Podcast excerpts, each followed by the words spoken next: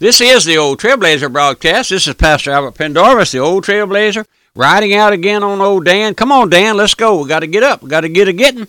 And the Old Trailblazer has been bringing you messages now for several weeks on the divine healing, true and false. And in our last study, we began to look there, comparing blood redemption and divine healing. We got started in there. I want to go back and just review those things. You might have heard just a smidgen of this in our last study.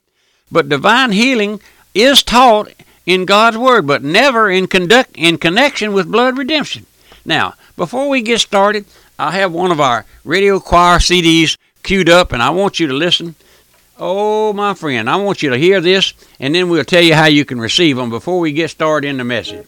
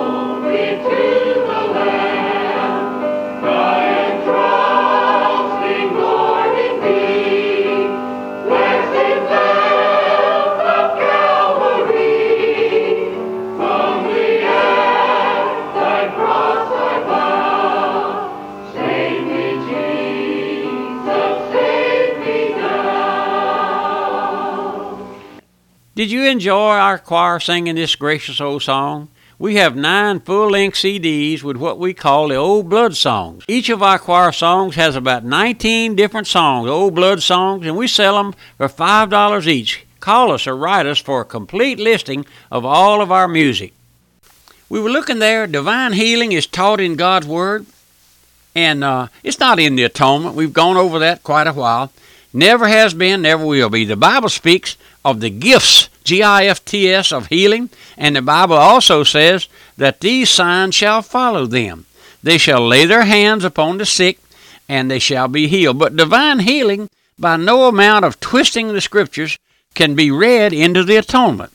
Divine healing is in no wise connected with any types of the shadows of the Old Testament. Only a fool would attempt to do that, and that a fool of the grossest sort blinded by the God of this world for the purpose of damning souls. Now, my friend, I received your letter. Some of you uh, write me. I got a six six page letter last week from a gentleman, and he gave me verses and scriptures of many many verses of scripture, but they were out of context and they weren't.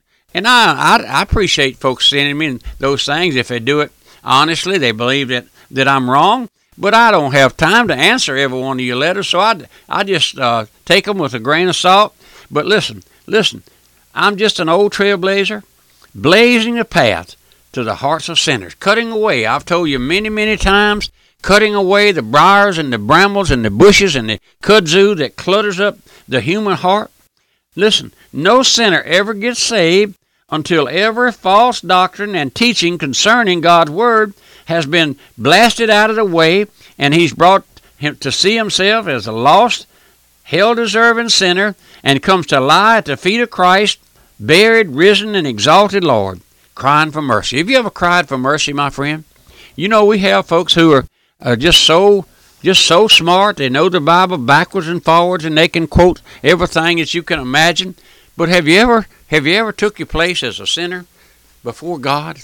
Have you? Now, my friend, you know one of the things that salvation does for a heart, it deflates it. You know, we're so proud, aren't we? We're so proud. Oh, my friend, I'm so tired of proud flesh. I see it everywhere I turn. And the world today is so proud. But in in salvation, there comes a uh, letting the air out of your balloon. And that's what happens, my friend. I want to tell you, when God takes hold of the heart of the sinner to bring him to Christ, he never rests. The Lord and the Holy Spirit never rests, never stops until every false teaching has been cleared away from his heart and his mind, and he comes clearly to see who he is by nature, what he is by nature, and the judgment he's under, and then he can see that Christ and Christ alone, crucified, buried, and risen, can save him from a devil's hell, and the power of sin makes him a new creature in Christ. Now, I know in talking about all this clearing away, we have a little booklet here by Pastor Shelton entitled Breaking New Ground. I wish you'd write for it. It's, it's a gracious little book. He was raised on a farm like I was, only he was up there in north central Louisiana and I was down here in south Louisiana. But my dad would never begin to get ready for spring planting until he cleared away all of the brush, and the corn stalks and cotton stalks that had left there over the winter time. And our job was to go in and clear all that away. You can't plow with a bunch of corn stalks standing on the row. You can't do that if you got cotton stalks. No, no. I mean, you got to clear all that out of the way just so the Lord takes a, the Holy Spirit takes uh, the human heart and all that clutter and clears it away. It just clears it away. That's not unusual. Man, nobody would plow in unbroken ground. Nobody would plow on turn road. Nobody would plow where the honeysuckle vines and the, and all of those things had growed up where a field had had lain dormant. Just so your heart. Ever since the day you became accountable to God, your heart is cluttered up with with sin and error and and pride and all those things. So that has to be cleared away. My friend, it's the blood that makes a difference. Do you know anything about blood redemption? Do you know? I, am just I'm just sitting here at this desk this time. I, I don't have a, a whole lot to say. I don't have a a, a, earth shattering message. I just asked you, are you saved?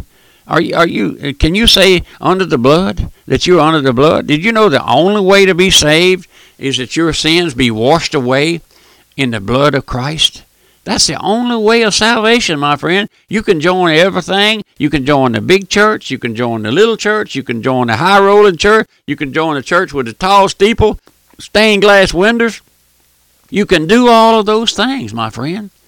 But if you don't know the Lord, if the Lord has never become real to you, if the blood has not been applied there in Egypt, when the Lord called his people out of Egypt, they had to apply the blood of that young bullock or young goat or whatever it was, they had to apply it. They, he said, take a bunch of hyssop, that's like a sagebrush or something similar to that, and dip it in the blood, and then splatter it, splash it over the door and on the side post of your door. If they had not splashed it on there, they would have not been saved. When the death angel came through that night, he, the Lord saw the, the Lord accompany him, the Holy Spirit accompany him, and uh, saw the blood there, and overshadowed that place. And when you when you come to Christ, He doesn't see your sins because they're under the blood. They're under the blood. I make folks angry. They write me and tell me they get angry when I tell them that uh, there's no sin registered in heaven against the old trailblazer. Did you know that, friend? The old trailblazer stands clean as a whistle, like we used to say when we was kids. Clean as a whistle. Oh, my friend, what grace it is to stand clean and clean like a newborn baby. Don't you like to smell a new baby? I tell you, God's child smells good in the sight of the Lord after he's been washed in the blood. Before, no, no. When that sin rests there and all of that corruption rests there, is an ungodly sight, my friend. But the blood takes away all of the stain that that comes up, all the stain. Dr. Roloff. Many of you remember old Dr. Lester Roloff. He had a song, and one of the verses said, The blood goes deeper than the stain. Oh, we're stained with sin, my friend. We're stained. You can have all the divine healing, so called, that you want. You can speak in tongues. You can do this. You can do that. But if your sins are not under the blood, you're, you're a goner. Oh, my friend, I was a goner too until the Lord stepped in.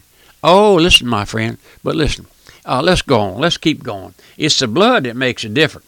And oh, it after the Lord to help us in this hour when our folks, yours and mine, are being led astray by every kind of false doctrine there is under the sun. That's right, my friend. Every false doctrine that there is under the sun. And I, I, I know folks have called me this past week and emailed me and they say, Pastor, thank you. Thank you for those messages on divine healing. Thank you for them. My eyes have been opened to see the truth, to see that divine healing is, is taught in God's Word, but not like the so called people do it today. I praise the Lord that He's rescued me from sin and from the net of Satan. I hear those folks. They write me. And listen, I want you to pray for me. Others write me, Pastor, pray for me that I'll be saved by the blood, as you said in the messages. Oh, listen, my friend, no wonder Satan is cutting up. Did you ever see Satan cut up? I've never seen it like this in my life. In the last month or two, Satan has been on a rampage, snorting and, and bucking and pitching. But listen, listen, no wonder. No wonder, my friend. Let me say again. Uh, we're not dealing here in personalities. We're not running anybody down. We're not running any particular denomination down. No. But listen, we're dealing with the doctrine. God's Word was left here, sent here, put here for us. And I have just as much right to preach on the doctrines of divine healing as set forth in God's Word as you do, or anybody else does. And I declare this morning, this evening, wherever, and we're not calling names, we're not referring to personalities, no, we're dealing with doctrine, true and false. And, and as we're looking at we started off, you know, with a little introduction, blood redemption and divine healing. And our time gets by so quickly, we, we won't hardly have time to get into it. But we believe here at the old Trailblazer broadcast, we believe in bodily healing. We believe in divine healing. All bodily healing that is of God is divine, whether it's in the direct answer to prayer or by the use of medicine. It's divine. If the Lord doesn't put his hand to it, you won't ever get healed, my friend. But listen, bless your heart, I'm looking for a new body, aren't you? I was telling somebody this morning, I'm looking for a new body, a new body to go with this new heart. And uh, we time's running out. I want to mention the Bible Fund. We send Bibles to prisoners all over America, all over America. I got a letter today from a prisoner. He said, Pastor, I'd love to have a, a large King James Version Bible, large print. And uh, we only sell, we only give away King James Version. And that's because we know that there's no error there. And uh, error in some of the other. We won't go into that today. But if you uh, want to help someone along the way with a, with a good Bible, or a good track or a good devotional, you write me and tell me, go ahead and do that. Or you can do it over your credit card. You write, call the bookstore. One of the ladies there will take your credit card number, charge it to your credit card, send you a receipt for it, and uh, just like, just better than mail because it comes quicker. But this is the old trailblazer. This is Pastor Albert Pendarvis. My heart's heavy this morning for, for you and for the work and the ministry here and things that's coming up on the world here and we're trying our best to get out the gospel, throw away the clutter and the stuff that's out there. And there's so much there, my friend. I believe you realize it. I believe you do. Some folks are blinded, but I believe you realize it. would you help us with that? And then remember the Old Trailblazer. Pray for me. My mailing address is the Old Trailblazer, Post Office Box 1810, Walker, Louisiana 70785. And my website, go there and you'll see much information. RadioMissions.org. Goodbye and God bless you.